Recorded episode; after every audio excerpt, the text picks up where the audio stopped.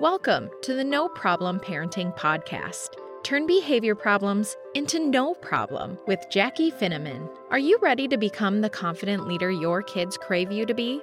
Do you want to learn how to make parenting easier and more fulfilling?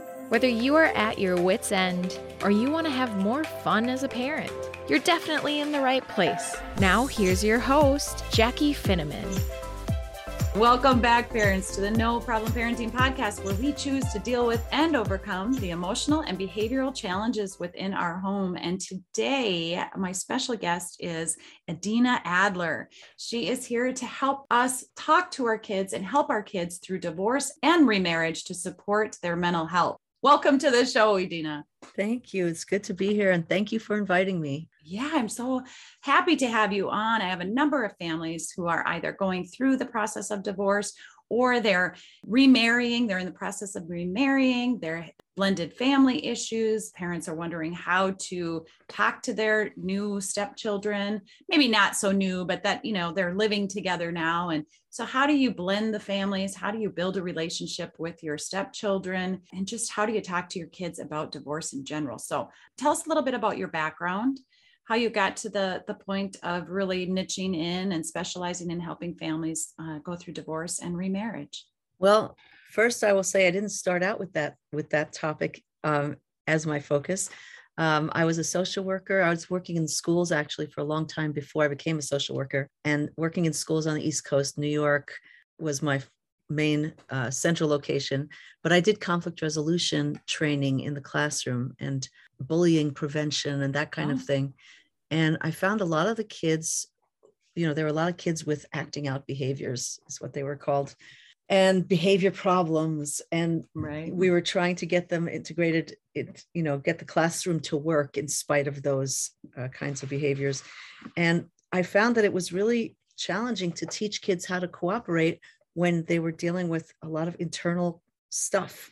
And at the time, I didn't understand all of that internal stuff, which is what led me to go back to graduate school and study psychology more in depth because I was an education major before that and learn about the the inner workings of the psyche and you know ch- childhood trauma and things like that and then when I became a social worker and worked for CPS so I've been working with kids and families now for over 25 years but the last 9 or 10 have been as a therapist in a therapist role then fast forward CPS was a pretty amazing educational experience, very difficult job, right. really challenging kids and families.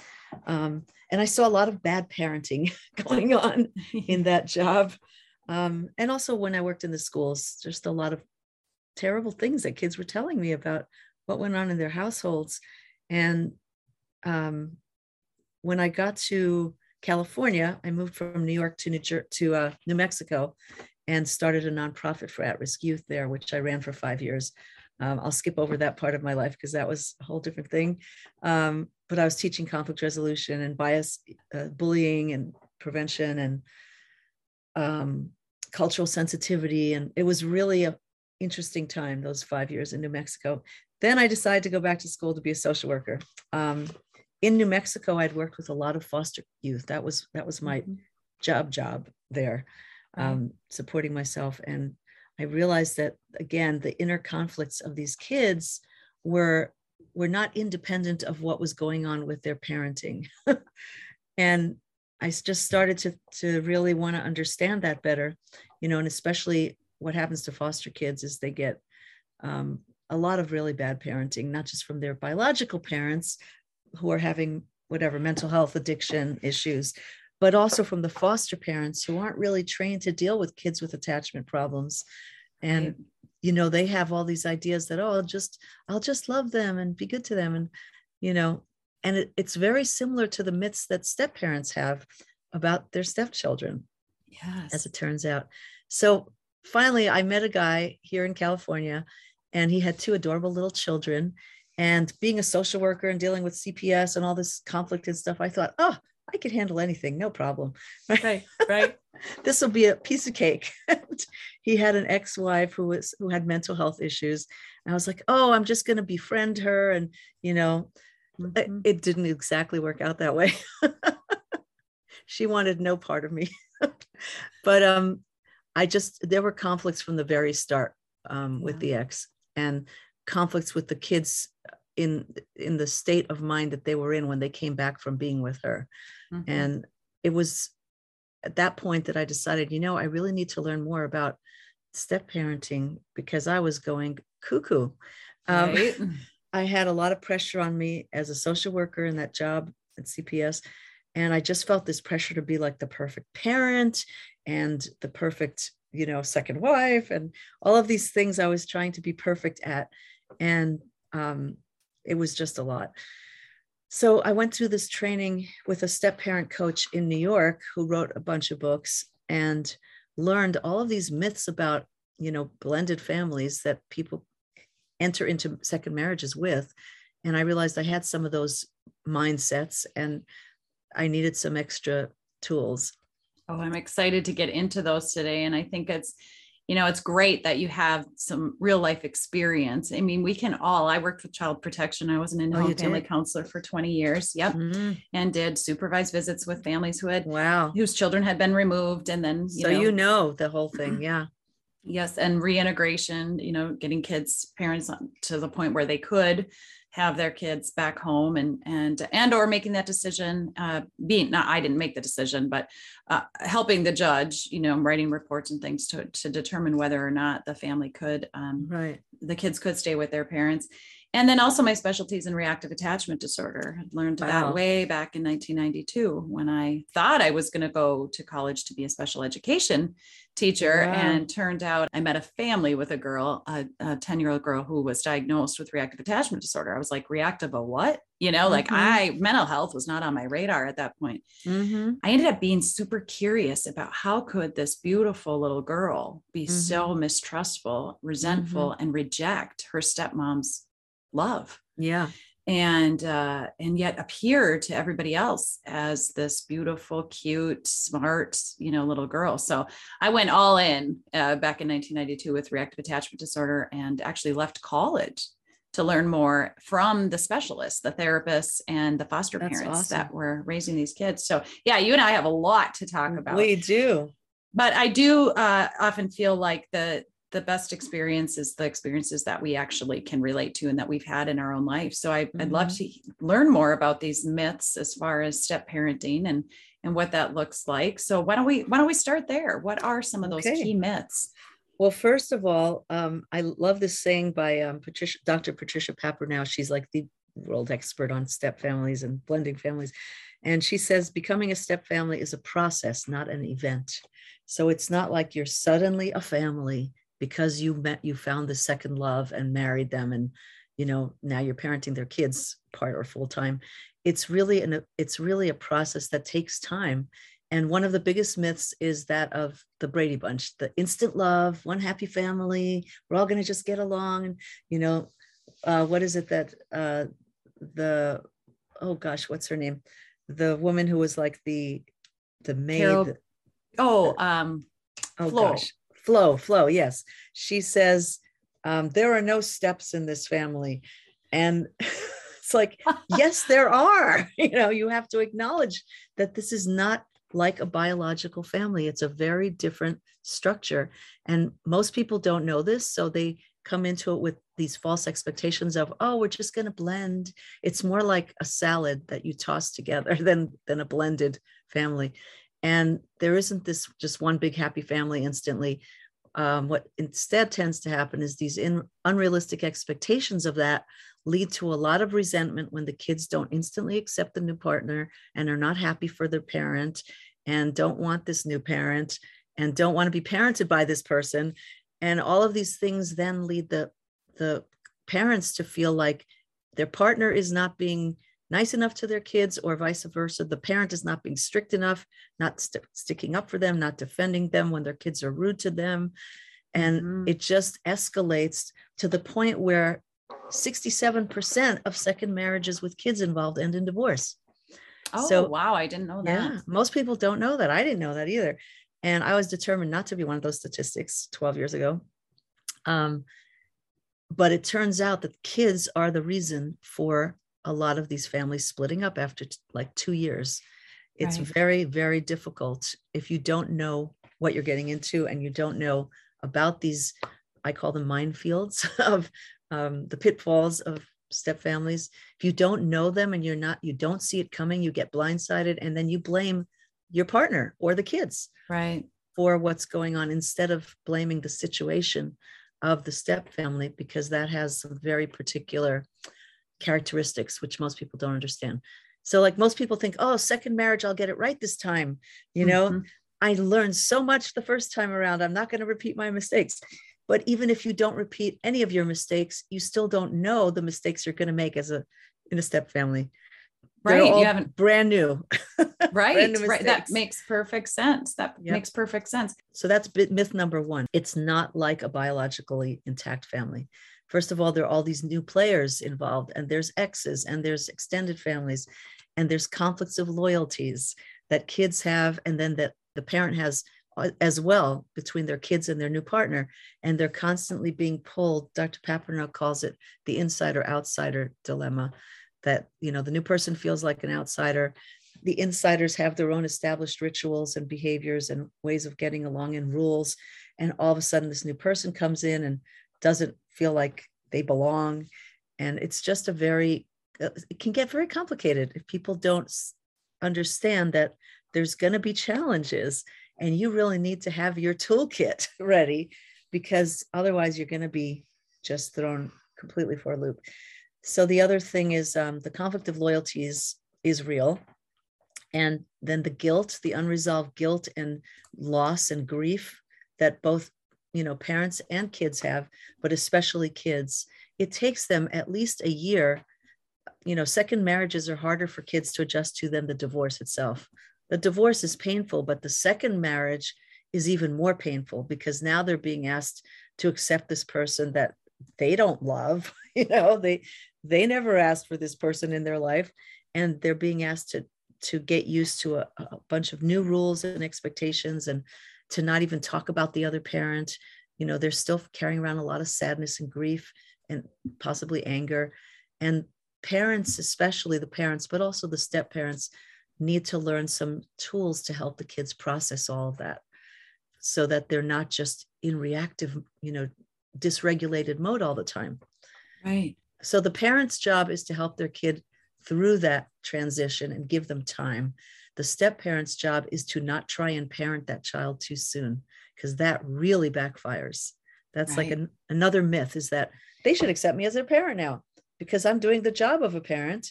I'm taking care of them, I'm sacrificing for them, I'm loving them, and they should just treat me like a parent. But that's not going to happen for the first probably two, two, three years. Right. So it's it's about beginning with the relationship, right? Building and forming a relationship with the children before you think that because uh consequences work um input feedback advice all that works when there's a trusting relationship between the parent and the child right? Exactly. if you don't have trust it's like throw all the consequences you want at me i don't care. Yep. so what? You can't make me do it you know? You're not my Pile on- mom. you're not my mom you're not my dad pile on the consequences who cares what are you going to do about it Exactly. right And and they're still thinking, who the hell are you telling me what what to do? Mhm. Right. So you have to, like you said, you have to focus on building a connection with the with the stepchild. And the the phrase that Dr. Papernow uses is connect versus correct. For Yeah. the first at least year, don't even focus on correcting their behavior. Even though they do something wrong, let the parent do the disciplining. Let the parent, the biological parent, set the rules. You can say, you know, you could talk with them privately and say, you know, I think it'd be a good idea if we did it this way or this way. But ultimately, the biological parent has an established way of relating to their child. And that's not going to change overnight, first of all. Right. Absolutely. So we've got the myths, not, uh, it's not a blended family. It's more like a salad, tossed Mhm. salad, right? Conflict, uh, loyalty is real, Mhm. right? And that, we didn't really go into that much, but conflict loyalty, describe that. And I'm interpreting that as um, Loyalty conflict. It's loyalty I'm- conflict. and that is real. You know, feeling like you can't connect with the stepmom or the Right, or the stepdad stepdad. because you're abandoning then your Yep. birth mom or your birth dad. especially that is heightened when the exes the ex and the parent are fighting and having a, a high conflict relationship, then it makes it much worse for the kid, like much, much, much. In fact, 45% of kids of divorce, when it's mishandled in a way that the parents are not trying to keep things calm and you know friendly and cooperative when they're not doing that 45% of the kids wind up with depression anxiety or anxiety disorders right. so it, it has a real effect on the kids when their parents and their the ex don't handle things well with each right. other and i think i find in a lot i've had several several families who have, have gone through this where the stepmom does have a relationship with the child mm-hmm. and they they do actually do quite well but then when the child goes to visit birth mom and comes back there's this behavior and this yeah. and it's like they're irritable or they're angry mm-hmm. and they're kind of pushing the stepmom away and you know it's so important for parents to just recognize that there's an internal struggle that sometimes the kids either can't verbalize right Mostly. or they don't want to because they don't want to hurt the stepmom's feelings right right right so yeah. there's that too i wish that i mean there's supposed to be a court ordered co-parenting course right in some states it is court ordered but in a lot of states it's not right. and there really should be because there are some guidelines for co-parenting that I also like to share with people to help kids cope with divorce and remarriage that are I think, really important to emphasize here since I have a minute. yes, absolutely. Yeah. So the first thing is both of the parents have to agree to talk about the divorce in a way that's not putting the other parent down because that is extremely damaging. In fact, there are judges' parenting orders for high conflict couples, which I think we have here in Alameda County, which I think are really useful. That are, I'll just hit on a few of them. That each parent shall encourage a positive relationship between the children and the other parent as well as the step parent. The parents are prohibited from allowing others or themselves making negative verbal comments about the other parent and the other parent's past or present relationships within hearing distance of the child because there's studies about this now that show this creates a lot of internal conflict for kids a lot of anxiety it affects their performance in school their ability to concentrate because they're churning in their heads about it mm-hmm. Um, it, but, it, affects their digestion. Yeah. It affects yeah. their stress level, which affects digestion, their anxiety, and all of that. Yeah. And so then we start to, kids are getting, you know, sick, saying they're yeah. sick and they don't feel good. And it's really very much anxiety and stress related. Mm-hmm. Absolutely. Um, both parents are prohibited from showing documents related to the case. They, the idea is you want to protect your kids from the conflict. You mm-hmm. don't want to suck them into it and get them to take sides, which unfortunately some people do because they're still angry at the right. other parent. And right. they, they use their kids as as grenades to lob at each other.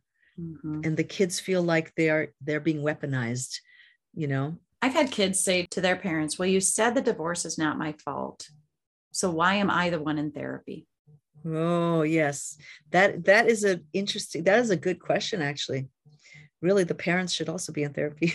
and oftentimes, um, I think we're putting our kids in therapy because we know this is hard on them. We know mm-hmm. the divorce is, is very hard. And even if, if you're not divorced, you're separated, right? So we know that's going to be hard on them and we don't know what to say or what to do.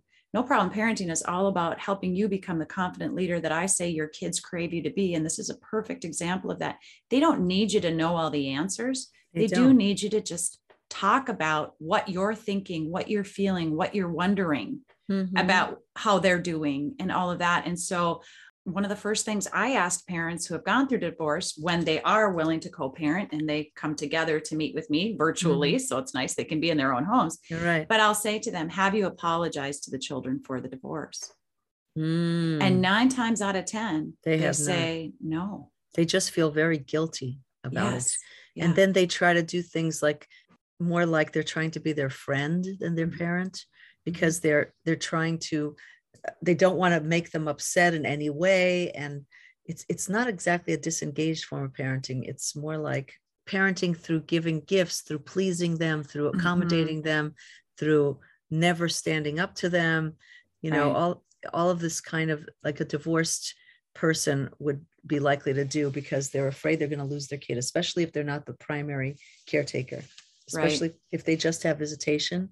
Yeah. Um, like and they want to make buying... sure that the kid likes them because you know then they have this uh, kind of upper hand. They don't have to feel feel as much guilt. They have more blame they can project mm-hmm. when they are the most liked parent, and really right. isn't about that. No, the myth yeah. is the myth is the uh, happy family, instant happy family, Brady Bunch myth. And then there is sadness, grief, and anger. And we do need to acknowledge the grief. Yes, absolutely. Many times the behaviors we're seeing in our kids, it's grief, and grief comes out in a number of ways. And I cannot iterate this enough, whether it's a divorce or a separation or an adoption or you know whatever with that child there is grief and they don't know often how to verbalize what they're feeling so it comes out in behaviors mm-hmm. and uh, symptoms of you know ailments and mm-hmm. uh, often anxiety depression. And not just grief but anger confusion. Uh, right. uh, there's a lack of certainty about how, where do they stand now? You know are they are they still important? Because there's diminished parenting that's the term i was looking for diminished parenting. The parent is focusing on their new partner more than they were focusing on their old partner probably because it's a new relationship they're still you know in love yes.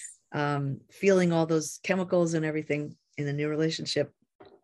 And the child will feel a little neglected and they're going to feel this parent is not giving them the same amount of attention and affection because part of it is now being taken by this new person. So there'll be a little resentment mixed in there, you know, right. with, along with the feelings of, am I still important, you know, to my parent? It's, it's like kids can't help but think that. So there needs to be a lot of reassurance and a lot of one on one time, which is another myth that we should all spend time together to bond as a new family. That is not the case. It's actually more important to spend one on one time. That was another key tip that I wanted to get across. It's important for the step parent to try and build a relationship with their stepchild. And it's harder to do that when the biological parents are around it's harder to do that when the whole family's together because that kid will naturally go towards the people that are familiar to them. They're not going to want to hang out with the step parent. Right. So they have to find ways to do something together that either they have something in common or even if they don't, maybe the step parent will take the kids somewhere that they like, you know, that the kid will enjoy and the kid will be like, ooh, you know, it's not so bad. Um, they have to work on connecting and bonding and building a relationship with one on one. And then the parent has to spend one on one time with their kid to reassure them don't worry, I'm not going to stop loving you, or, you know, I still love you just as much. And that feeling of being valued is something that goes down in kids when they enter into a blended or step family, um, especially if the other parent is bad mouthing that parent. Right. Just, That's just absolutely cannot happen. I say that to parents too. Happen. They're, they're, those are adult conversations. It's a right to be super frustrated mm-hmm. with the step parent, with the ex, you know, with depending on who it is. Cause I, I'll have, I'll have parents uh, talk with me about the step parent and they're so frustrated. And of course they're resenting the ex yep. because they've didn't treat them the, the way they're treating this new right, person maybe right. right. and so it can be really tricky but those are conversations to be having with your therapist with a parent coach with you know a friend somebody else and not just to vent but at some point venting venting is is good and and typically uh really doesn't get you anywhere it just keeps no. you in the cycle of hostility cycle. yes yeah bad yeah. feelings hostilities the other thing is you know i've had couples come to me where the step parent has before they met me has called up the adult child of oh. the parent of their partner called up the adult child to tell them how awful their mom was.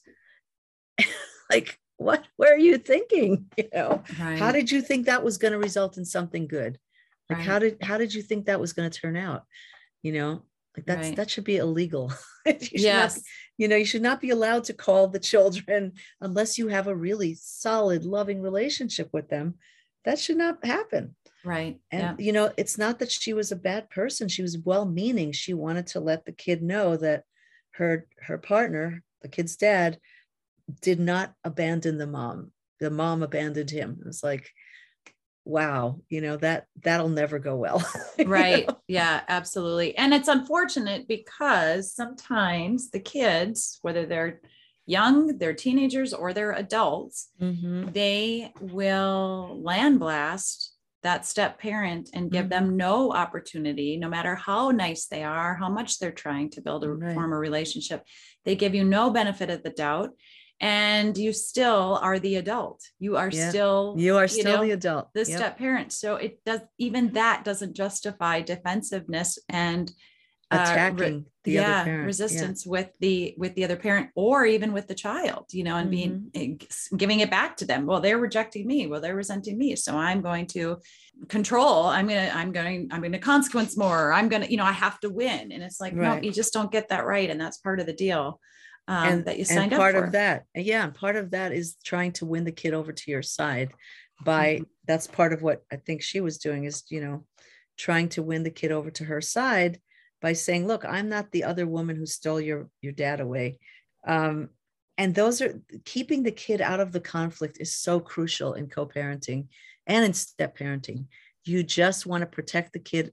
They have a lot of healing to do to begin with. Yes. And if if anything, as a as a step parent or a biological parent, you want to validate your kids' feelings and you know help them feel seen and understood and felt like help yes. them feel felt like you get it. You know i know this must be hard for you honey you know?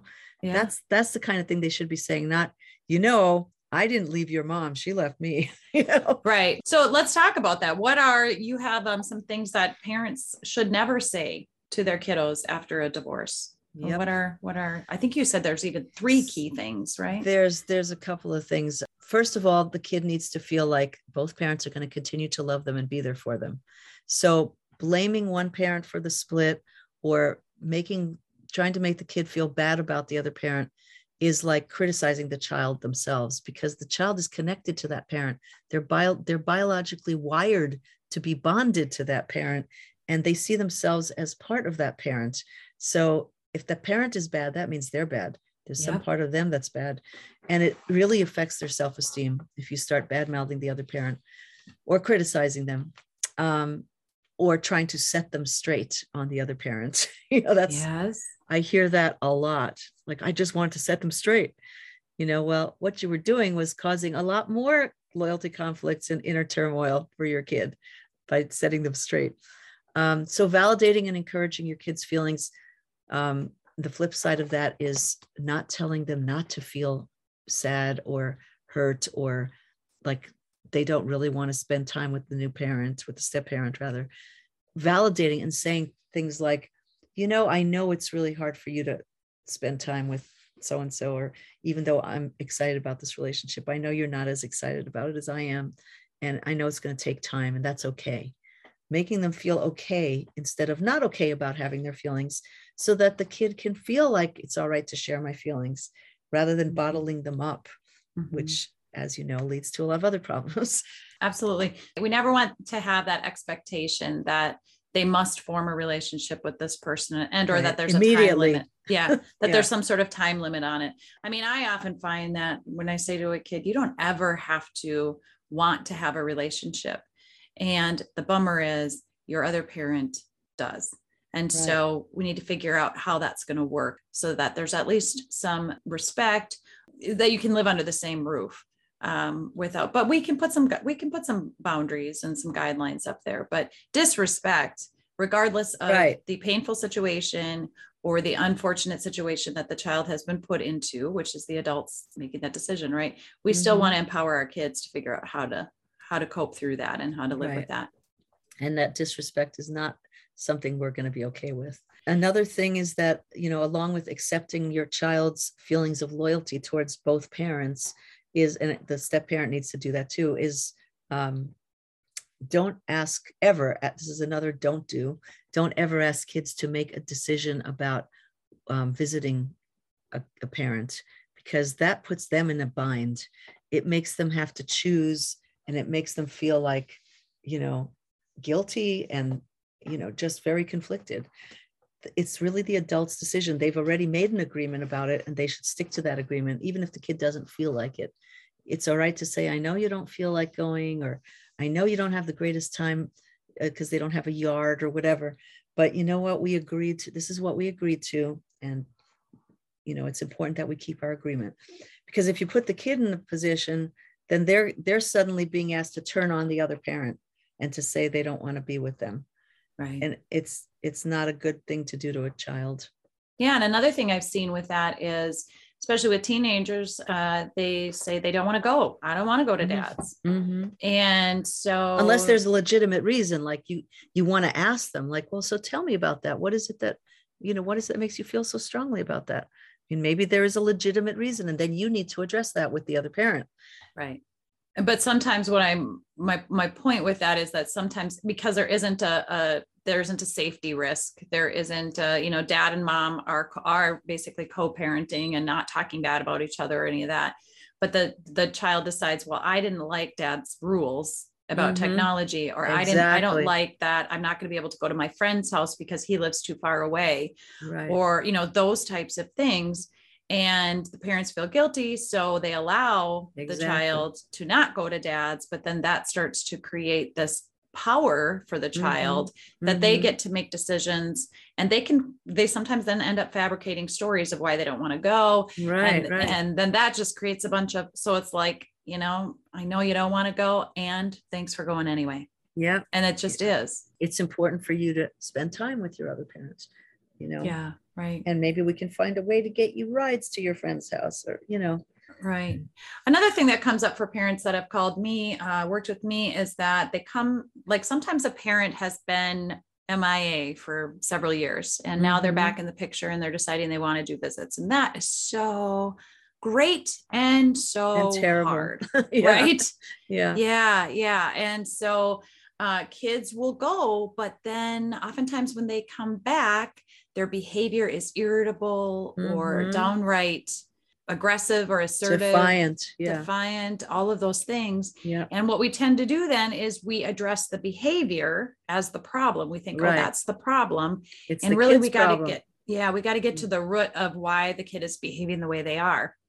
And I know that for some kids, it's really that they felt awkward being with that parent who they hadn't seen in a long time or don't see very often. right So they're uncomfortable, they feel awkward, they're maybe a little embarrassed, they're unsure. There's all these things that I don't even know how to act around this person that's my parent who I have been wanting to be with for years. And now I'm Right. here and I don't know how to act.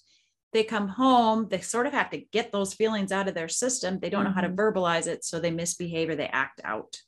and that's where parents need to learn a skill called emotion coaching which is attunement. It's basically attunement and helping coach a kid through difficult feelings instead of like trying to pretend everything's fine and you know not really wanting to get into it. There's this other myth that you know we shouldn't talk about these disturbing things because it'll just stir them up again. No actually you should talk about them because Yeah. that help them helps them process their feelings helps them calm it down.